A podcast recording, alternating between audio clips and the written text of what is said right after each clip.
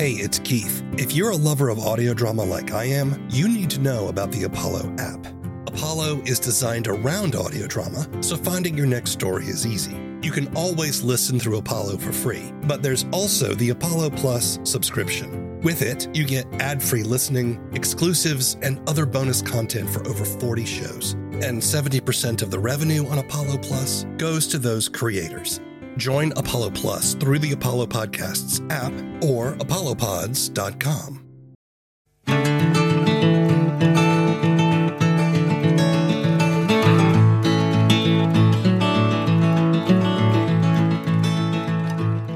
Hello, and welcome to the first episode of a podcast about audio drama and the creative process.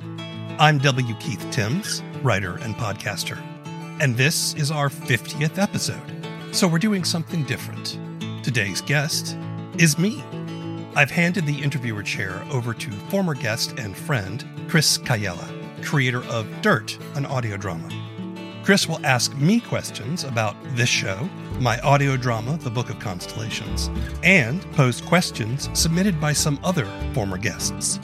So today, we're discussing the first episode of The Book of Constellations.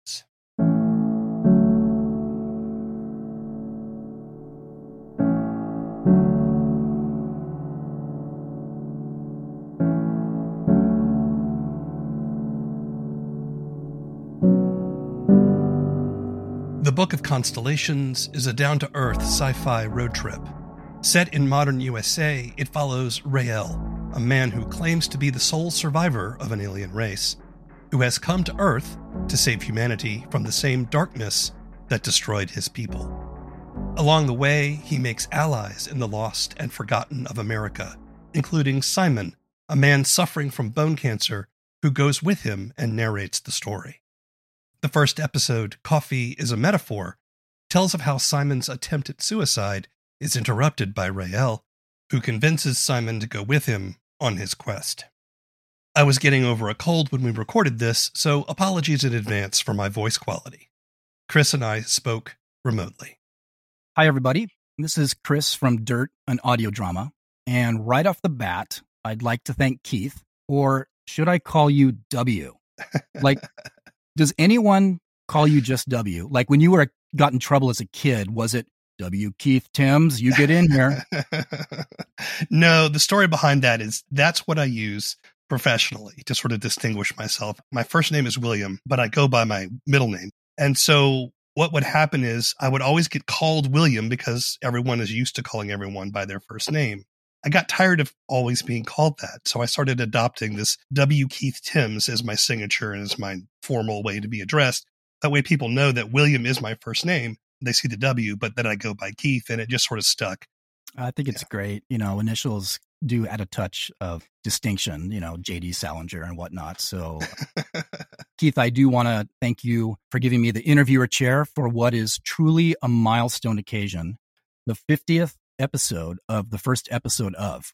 It's amazing to me, honestly. When I started off, I just thought, ah, I'll do this every once in a while and and see what happens and just kind of take it easy. And it ended up being a weekly show. And now it's been almost a year since I launched. I'm quite surprised about the light that it took on and very happy about that. Well, I know if we had a live studio audience, which maybe we should have brought some uh, some people in for that. I can get a laugh track going or something.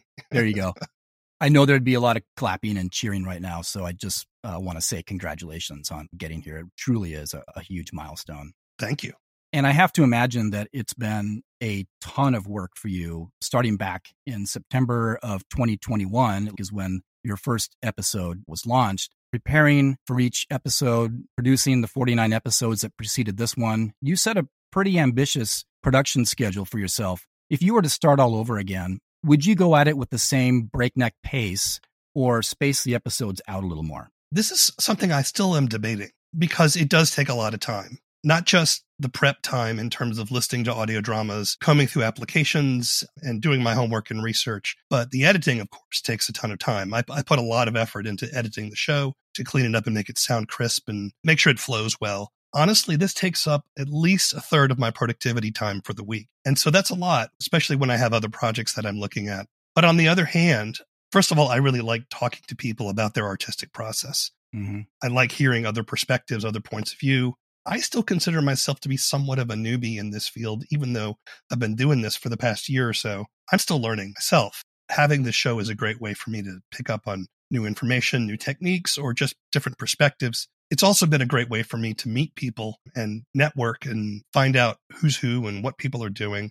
And so, on the one hand, it is a lot of work. On the other hand, I'm really grateful that I've had a chance to meet with so many different people and learn a lot from the time that I've spent maybe I'd go back and maybe I'd do it every two weeks. Or maybe one day I'll be able to afford to offload the editing to someone else and pay them for that. That's a dream scenario for all of us, right? I think you're right. Yeah. Right. Just in case any listeners are tuning in for the first time, let's go through a quick summary of all of your audio drama accomplishments. So, you are, of course, the creative force behind this show, in which you interview fiction podcast creators about everything from their backgrounds in the arts their processes, their motivations, and all sorts of other things. But you're also the creator of your own audio drama series titled The Book of Constellations, which I noticed also launched almost exactly one year ago in August 2021. So happy launch anniversary. Thank you very much. I was working in academia for about 20 years and I was doing theater and film classes and I was working with students. And after a while, I got burned out this actually coincided with COVID hitting the campuses and shutting everything down. I decided I needed to change. I needed to do something else. I'd always wanted to be a professional writer. And I thought, well, I'm in a position that I can afford to take a few years and see if I can make this work. And so I wrote a novel and I was shopping it around, wasn't getting too many bites. And I was sort of bemoaning this fact to a friend of mine. And he said, you should do a podcast. And hmm. I was like, I don't know. I, I can't figure out what would I do? But then I started really doing the research on it. My friend and I talked a little bit more about this. And I thought, you know what? Maybe I could. I've got the skills, I think. I feel pretty good about my writing. I feel pretty good about my voice acting. I don't know anything about sound production, but I can watch a ton of YouTube videos. Why don't I give it a shot? And so that's when I decided to write the Book of Constellations. And I wrote that specifically knowing it was going to be my first audio drama, that it was going to be just me doing it, Mm. I wrote it in such a way because I knew that's what I could produce. I couldn't afford to hire actors. I was still figuring things out. And so I wrote it specifically with the idea that I'm going to be doing this by myself. So let's write a story that fits that mold. I think it's absolutely a great audio drama. It's one of my personal favorites. I want to mention that it was recently chosen as an official selection for the 2022 Minnesota WebFest. It is. That has to feel good for all the time and effort that you put into it. What does being selected for an event like that do for your confidence as an artist? I think maybe you and I talked about this. Um, the whole imposter syndrome thing, right? Mm, yeah. I, I get great reviews from people. I have lovely comments from listeners from time to time, and those always feel great. But there's always a part of me that's kind of like, yeah, but are you doing all you can? Or is this really living up to its full potential? Or you could be doing something better. This is kind of the trap with people who have anxiety or imposter syndrome. You feel good about the nice comments, but then there's always something else. Mm-hmm. Getting accepted as an official selection to the Minnesota WebFest is fantastic.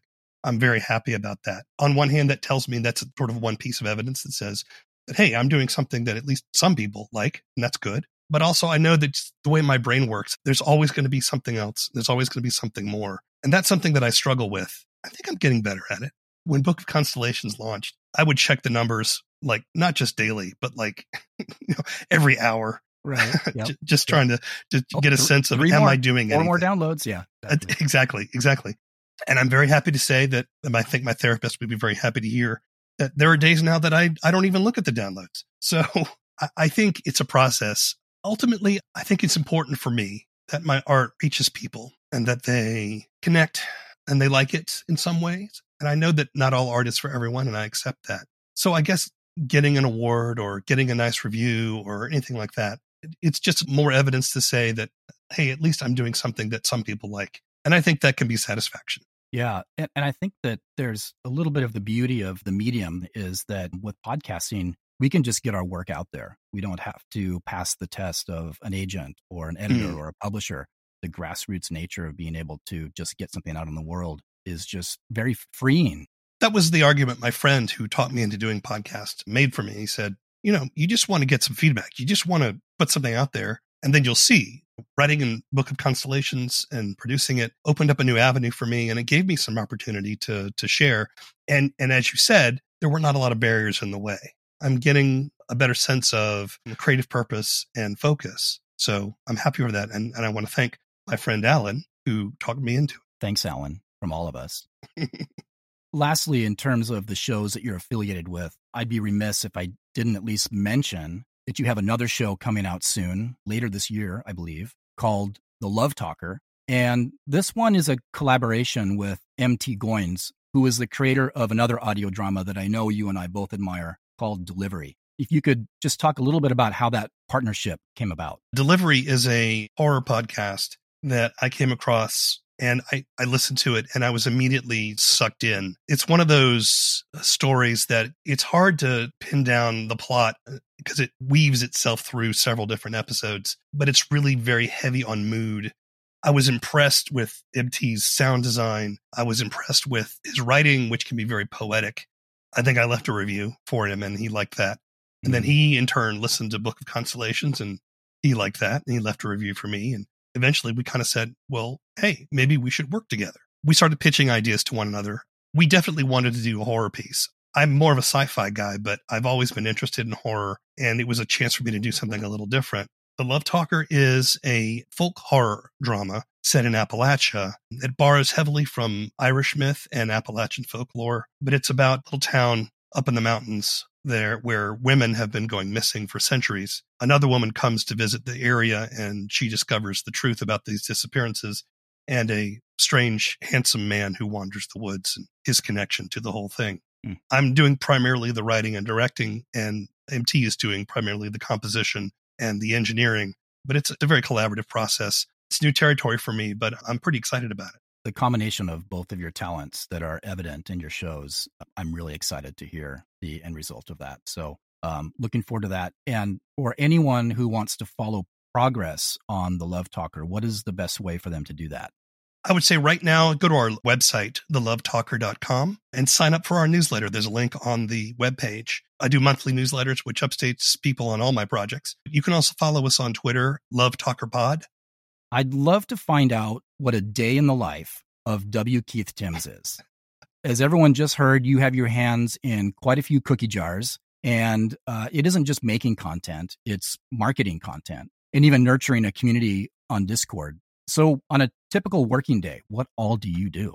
So, usually early in the week is when I try to do my editing and production for the first episode of. If I'm hitting on all cylinders and the editing is not terribly onerous, I can usually knock that out in a couple of days.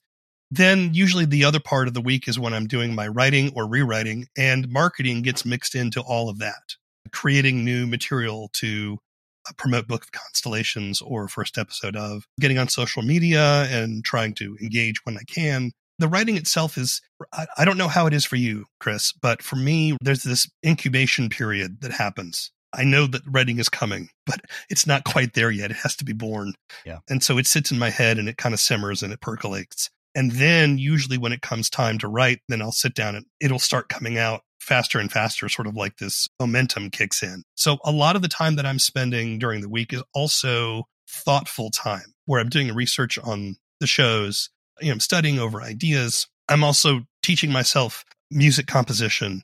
But I think all that artistic work goes into the incubation time for my creative endeavors. And then I try to write as much as I can. In the middle of that, I have a family. My son just started high school. I'm spending time with him and my family and doing all those other kinds of things as well. I think maybe gone are the days when we could all just sort of like go away and lock ourselves up in a room or a cabin. Lucky are those people who get to do that. Truly finding a way to settle in to that mode while 20 other things are going on at the same time is a learned talent.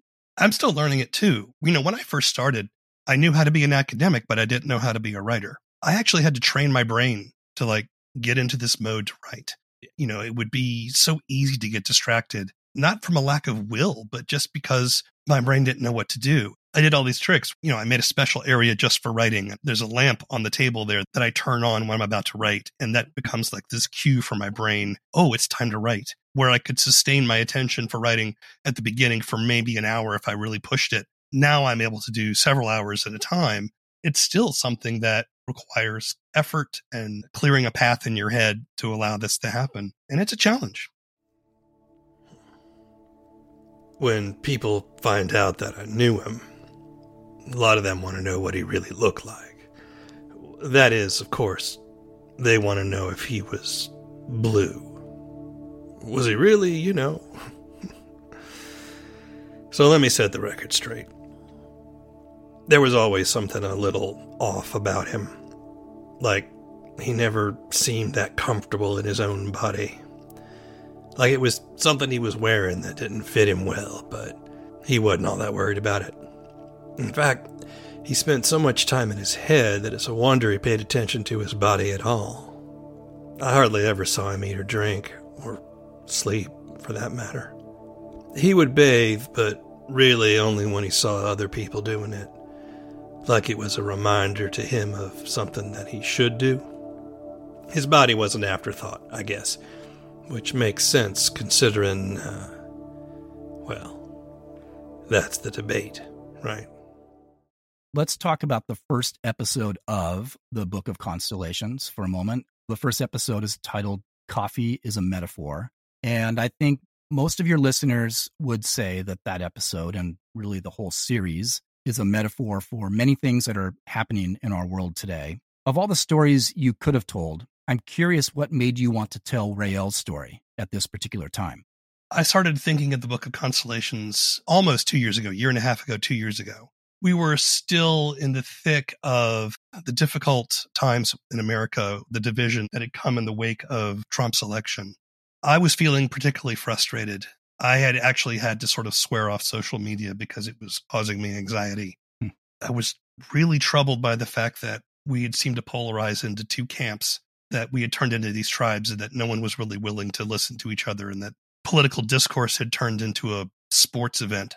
And in the meantime, there were still very real problems and there were still very real things happening in the world. People were getting hurt. People were getting neglected. There were things going on in the news at the time and they're still going on that profoundly disturbed me about cruelty to people and suffering and misery. I felt pretty useless. I felt like I couldn't do anything about it. I mean, I could get on social media and I could yell at the world, but who's going to listen? The only people that social media tends to match you up with are people who already agree with you. I just felt very helpless. So as I was thinking about this, it occurred to me that, gosh, if only we had, I don't know, a superhero to come along that has the power to change things. And of course, that is a fantasy. It's ridiculous. That's not going to happen. We are not going to have some sort of supernatural being come down and fix things for us. But I started thinking about what if there was. And then I started thinking about, well, I don't want a superhero who's going to use the tools of violence and authoritarian ideals to, to solve these things. I want to cut to the heart of humanity itself mm. and what I think are the real solutions to our problem, which is just empathy. If I had to distill the message of Book of Constellations down to one thing, it's just you've got to have empathy if we're going to solve these problems. And so that was when I started thinking about these great stories of the so called alien messiah, which have popped up through film and television and novels through the years, like Starman or E.T. or The Man Who Fell to Earth. This seems like a really interesting way for me to tell the story. I wanted someone who was an outsider who could look at our troubled times with new eyes and say, Hey, I see some problems here. Don't you see them? And of course, we can't because we're in the middle of them. And so that was where Rael came from this idea of a figure who does not see things the way that we do. And so he can point out where the problems are and then tries to solve the problems without violence at all and instead relies purely on radical empathy as the means to solving the evils in the world. Why are you sick? I told you because I have cancer. Yes, but there are treatments surgery, chemotherapy, radiation therapy. He knows about cancer treatments all of a sudden, but he's never had coffee. Well, I couldn't afford all that when there was a chance they would do any good. He says, The caretakers, they will not heal you without money. That's the way the world works, isn't it? I think most of the doctors and nurses and such want to make people better, but everything is so expensive at the hospitals. And health insurance can help, but you gotta have a full time job to get anything decent. If I had bought insurance myself, it wouldn't have left me anything to live on. You get bad sick, you go into debt for the rest of your life, unless you're rich. He thinks about this for a long moment, and then he says, Why do your leaders hate sick people? I don't have an answer for him, really, so I shrug my shoulders. He then folds his hands into his lap, nodding to himself. It is the darkness. There's a real mood to the Book of Constellations. And it, I'm not talking about a political mood, just an experience of listening to it. And I want to first be sure to give credit to the range that you achieve in your tone of voice. But complementing your voice is your choice of music. Know, if you could tell us just a little bit about your music choices and how you think music should or shouldn't add to a particular moment in a story. Let me tell you a story first. This is a moment from my childhood that I think impacts me in ways that I didn't even remember, and it just sort of came out when I was writing this. I grew up in Charleston, South Carolina. I was the only child. My mother and father were both devotees of the arts, and Charleston's a big arts town. So as a child, we would often go to the symphony or to the opera We'd drive into town, we'd go see it, and we'd drive back. I would be laying down in the back seat or just resting. And this was usually like on a Saturday night. And on Saturday nights, the local public radio station would play music from the Hearts of Space, which is electronic space music. Love that show. Yeah. I just remember as a kid just looking out of the back window of my parents' cars. We're driving home in, in silence while they had Hearts of Space playing on the radio and looking up at the stars as they went past in the night sky and this sort of very moody, ethereal music playing through the whole thing. And I think that just sort of locked in my head as a mood that I really dig. And I think that came through in Book of Constellations. I wanted the audience to sort of sink into the story, to feel like they are drawn in and floating there in the midst of it. You know, on live theater or in, in film, so much of mood is created with light, light and color. But we don't have that in audio drama. Sound and music becomes the light and color that audio drama uses to create mood and emotion. Why do you wish to end your life? I'm not prepared for that question, so I say, look, it's uh, it's complicated and personal. Can you just leave me alone, please? He takes five slow, long steps into the barn, his toes sinking into the dirt until he is close, watching me through those dark lenses. Why? he repeats. I can't tell you how strange it feels, me sitting on the ground holding my impotent shotgun, him just standing over me, nearly completely invisible in the dark of the barn. He is without alarm or sadness or embarrassment on my behalf. Maybe that's what makes me answer him honestly. Because I have cancer, and there's nothing but pain left from me. He crouches down to my eye level, the starlight through the holes in the roof reflecting off his lenses. That's why you have to live. Because you understand the pain. All right, so let's finally dive into some of the questions that were sent to me by some of your fans. Okay, here we go. You ready? Okay, I'm ready. I, I have not heard any of these ahead of time, so this ought to be good. Keeping with the Book of Constellations theme, Ian Knowles, who produces the fine fiction podcast Neon Shadows, that's a great show, notes that pivotal scenes in the show revolve around LGBTQ plus issues that mirror struggles in today's world. So Ian wants to know how do you write from a place that isn't divisive, but from a perspective of love that can help people heal or even lead the ignorant on an optimistic path, such as the one that your main character seems to be experiencing? You know, I don't know that I have the complete answer to that question. Coming from a perspective as a straight white guy, I don't think I can tell a complete story about an LGBTQ plus person from a position of knowing what that's like. But I can empathize with the struggle and I can ally myself with the people who are suffering. For me, the Book of Constellations takes its title from the fifth episode, where the character Satya is talking with Rael and they're talking about the stars and the constellations. And Rael points out that there are no lines in the sky, that there are stars, but we're the ones that drew the lines. And you can draw the lines however you want. But the problem is that people tend to look at the constellations and assume that that's the shape of things. That's the way the world has to be when we've invented those constructs ourselves. I think what I'm trying to do when I raise these issues, and not just the social issues about LGBTQ plus folks, but all the issues, is for us to say we act the way we do because we assume that things are a certain way. But what if they aren't that way at all? It's about trying to hopefully coax people to look with new eyes at problems and then make those decisions to maybe change their perspectives a different way. I don't know how successful I can be that way. I try.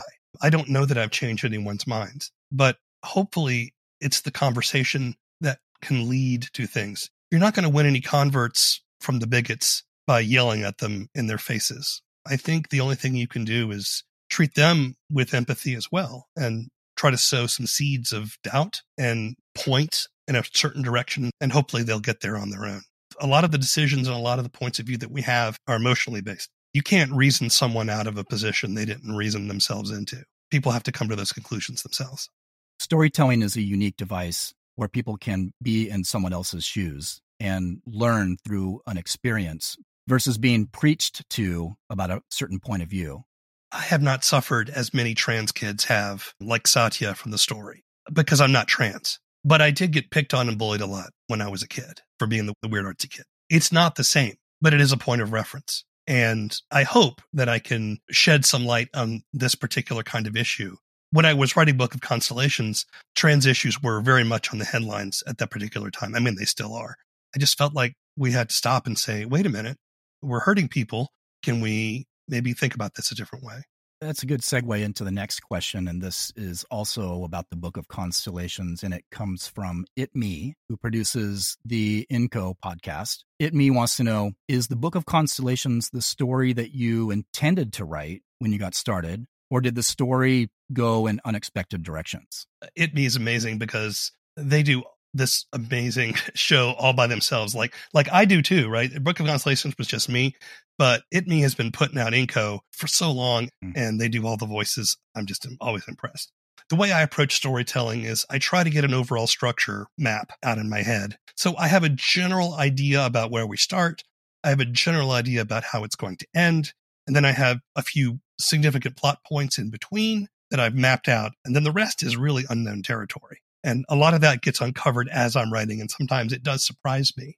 One of my favorite episodes that I've written is When Did We Become the Enemy? It's sort of in the middle of the show where Rael and the group go to a library to try to find some information they need. They encounter some local militia types that are blockading the library, and the library ends up being burned down at the end. I had no intention of ever writing that story. I'd gotten through the entire script once, and then I went back and I realized I need something here in the middle to connect the beginning of the story to the end. I sat down and started writing that. I thought about a library and then I thought about library issues and then I thought about critical thinking. And this particular story kind of manifests itself into that particular moment. And that was completely unplanned. And I'm actually really happy with that episode. And I'm, it's one of my favorites. I have a similar experience in that I sort of have the bullet points and the start and the finish. Everything in between just becomes what happens in the moment. Those are some of the most satisfying parts of writing is when something unexpected happens. And it's like did that just come from my fingers you know on the keyboard? Like uh, you know how did that happen or where did that come from? And it, it's really one of the small joys of doing what we do. All right we're going to switch gears back to the first episode of with the next question. This comes from andy thierfelder who is the creative force behind tapes from beyond. So andy wants to know has your relationship with audio drama changed because of your work on the first episode of, both positively and negatively? And he's a great guy. I really enjoyed that interview. Tapes from Beyond is one of my favorites.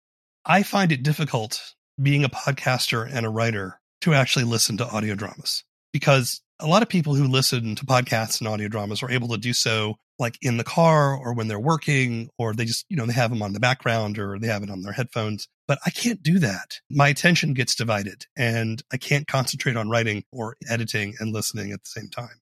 So it becomes difficult sometimes for me to do all the audio drama listening that I want to do. I have learned a lot from doing the first episode of about technique and about possibilities and about the way people work because I knew nothing going in except my own path. Like I figured out how to do it for me. But hearing how other people do it gives me ideas about different ways of producing it. I've had lots of people on the show, and some of them are people in their basement doing this for fun. And some people are moderately sized studios who are doing this professionally trying to make a profit. What I find is that everyone has an interesting artistic point of view. And I really respond to that. And I love hearing that. Continuing with the first episode of Theme, the next question is from Sean Patrick Bridges, who produces the thriller Triple Six. Sean is wondering how you go about picking the podcasts and people that you interview for the first episode of. That's a great question. Uh, Triple Six is a really fun thriller. That that's a that was a fun interview too.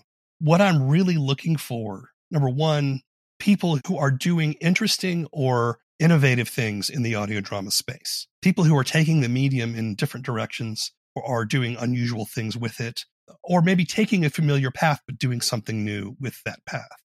I'm also looking for people who have an interesting perspective to lend to the stories that they're telling. These are people who are typically outside of my own perspective, people who have unique experiences or maybe voices that don't get heard as often as they ought to be heard in mainstream media. Then I also like to support those shows that are also supportive of the indie audio drama community. Mm. So I, I, always give a little extra attention to shows that are in the community, supporting others and trying to be a part of what we're doing here collectively. And related to that somewhat, another question by Alex Kingsley, who produces The Stench of Adventure. Alex wants to know what surprises you the most during your first episode of interviews, and what is your favorite part of the interviews? Alex Kingsley has uh, shared with me a bit of wisdom that they got from a teacher. I love it to death. It's betraying theater every day. That's what they say over at Strong Branch Productions.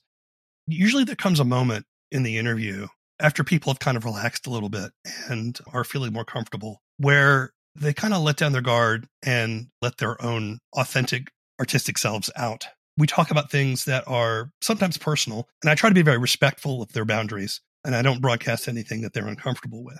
But at that moment, I get to see the real person. When I start out with an interview, it's a name and a page, and I listen to their audio drama. And that's really all I know about them. But then I get to find out sort of the real person and some of the experiences they've had, the conditions in which they're making their shows, which I had no ideas about, some of the stuff that's happened in their lives, both good and bad, that contributes to their artistic perspective. Something about them, which completely outside of my own experiences, I learned something that day.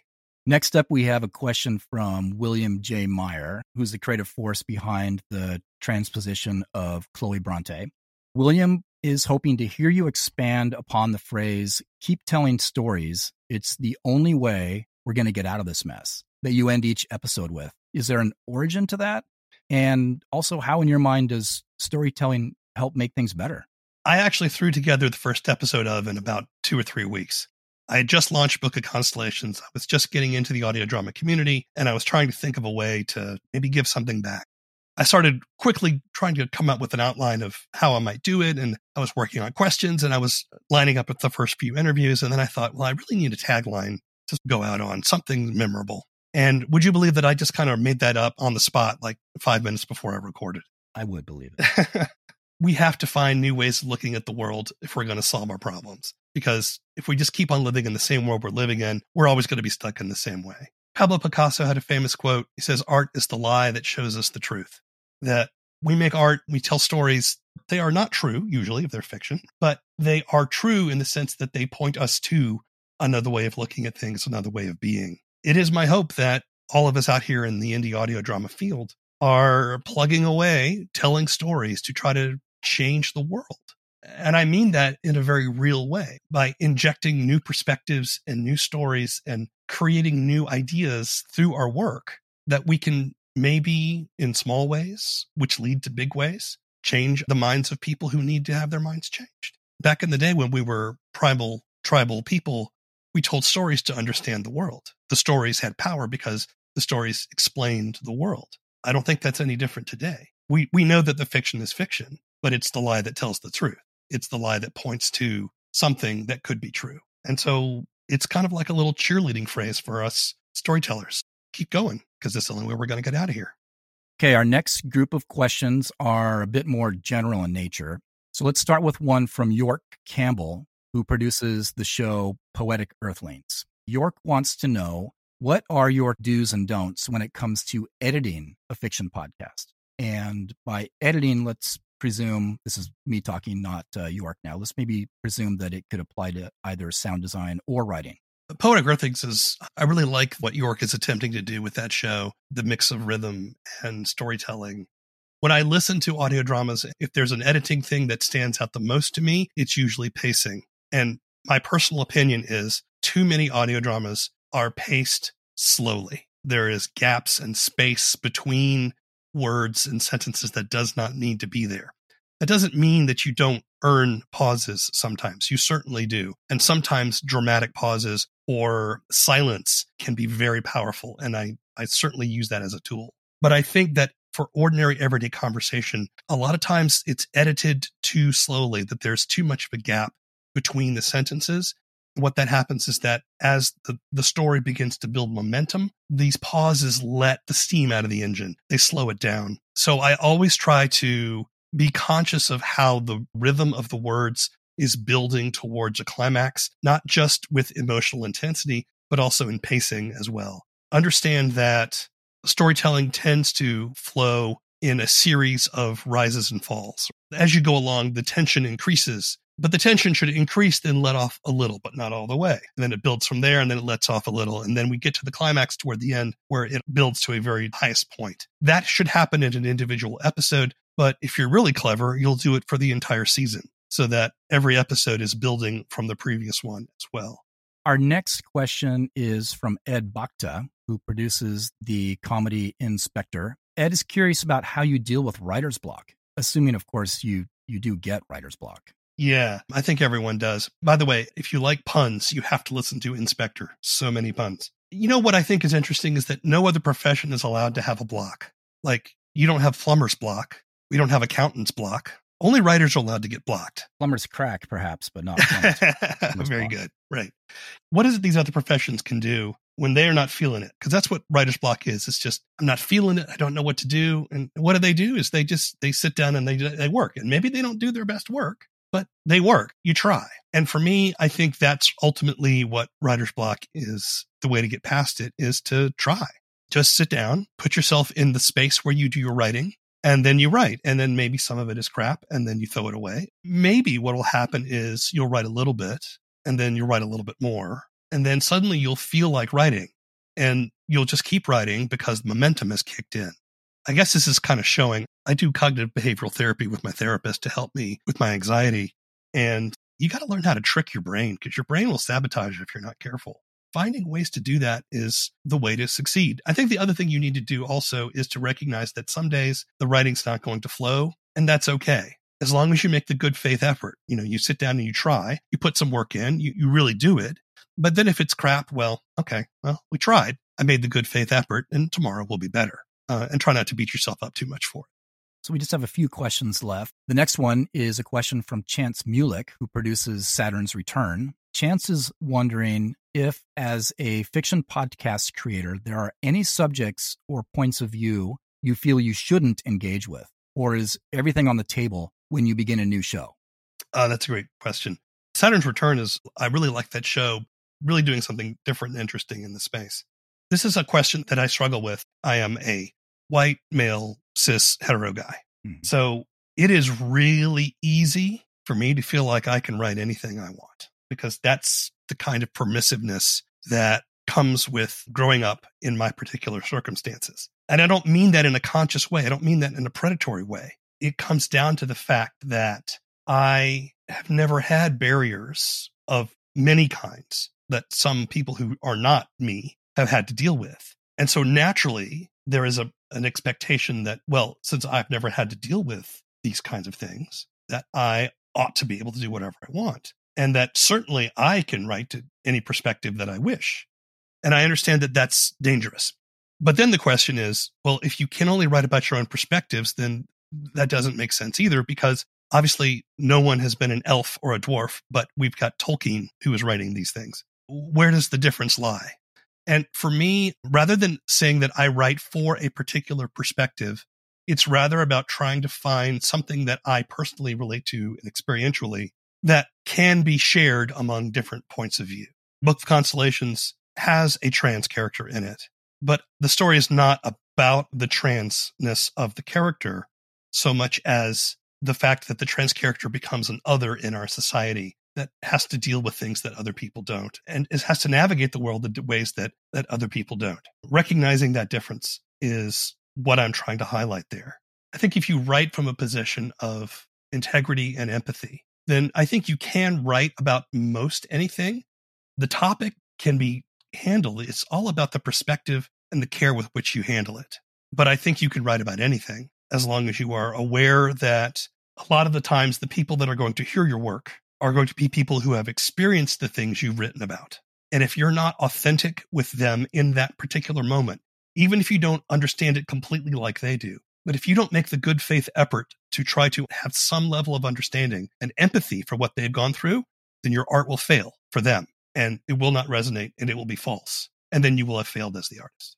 So I love this next question. Uh, it was submitted by Aaron and Katie Huggett of the podcast Z1. And worth pointing out that Z1 has the distinction of being the subject of the very first episode of the first episode of. Aaron and Katie's question for you is What do you do to relax? Let me tell you about Aaron and Katie because they're amazing folks. They're big cheerleaders for the indie audio scene. Um, and they were one of the first cheerleaders for Book of Constellations that I came across when I started marketing the show. I actually pitched the idea of first episode of to them. What do you think? Is this a good idea? And they were like, yes, you should totally do this. So Aaron and Katie Huggett have a very special place in my heart, not only for being the first to appear on the show while I was still figuring out what the hell I was doing, but also for being stand up people in their own right. Mm. Thank you guys. What do I do to relax? You want to know something weird? Since I went into business for myself, making podcasts and writing and so forth, I think I've worked more now than I have ever in my life. Once I sort of got into that groove of getting the work done that I needed to do, it became really easy to fall into, all right, now I'm going to edit some the show. And, oh, I need to get on social media. Now I need to do this. And oh, I need to check social media again. And suddenly I'm checking in with my work every day.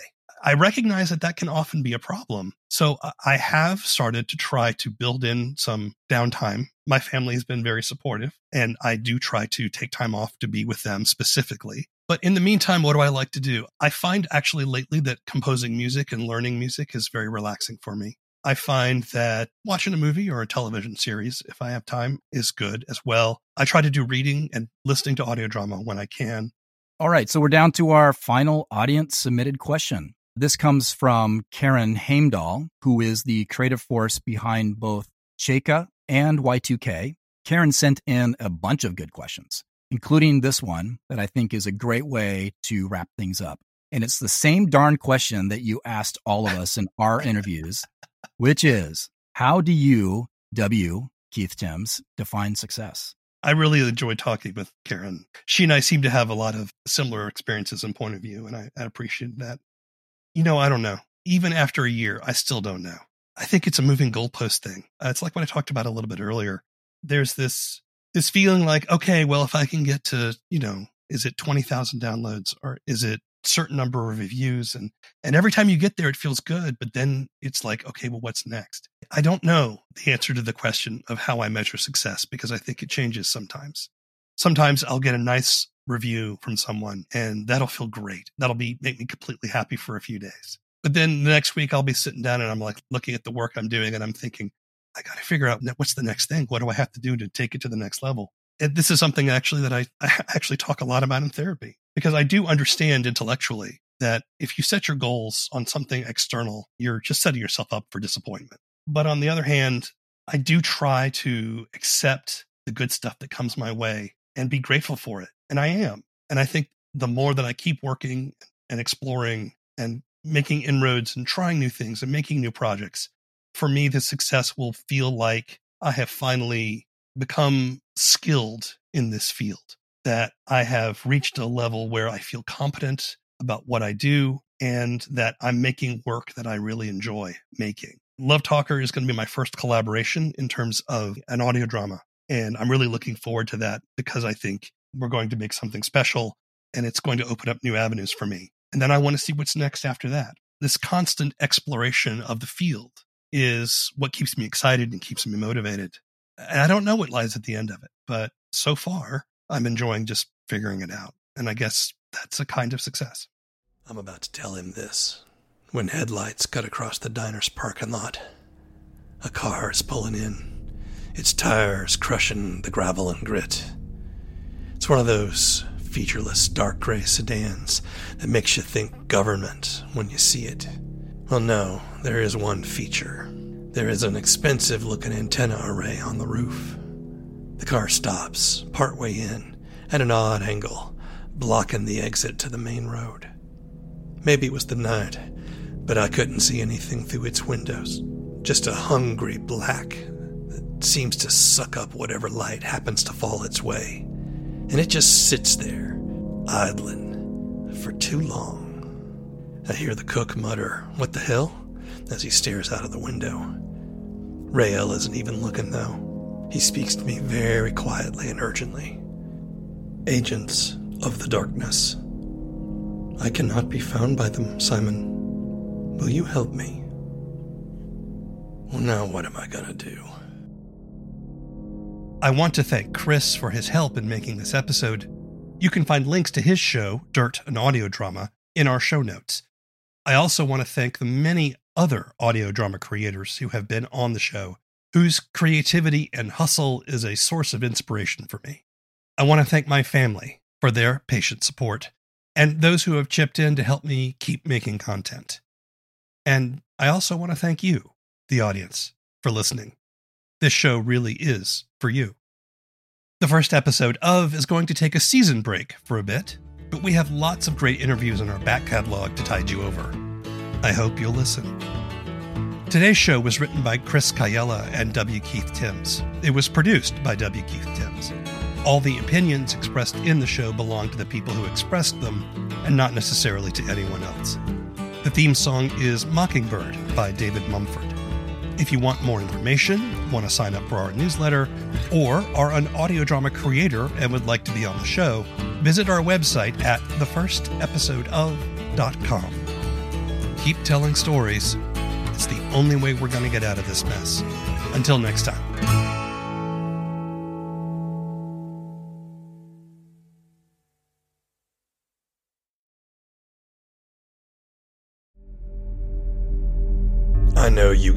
Questions about him. Where did he come from? How did he do all those things they say he did? Was he a terrorist? Was he crazy? Was his skin really blue? Well, I'll tell you what I know. I was there with him, driving through the back roads under the stars. I was witness to wonders and miracles and to the darkness that's coursing through the veins of our country. He came to fight it in his own strange way, but no one leaves that fight unchanged. Not even Rael. People ought to know the truth. And I was there.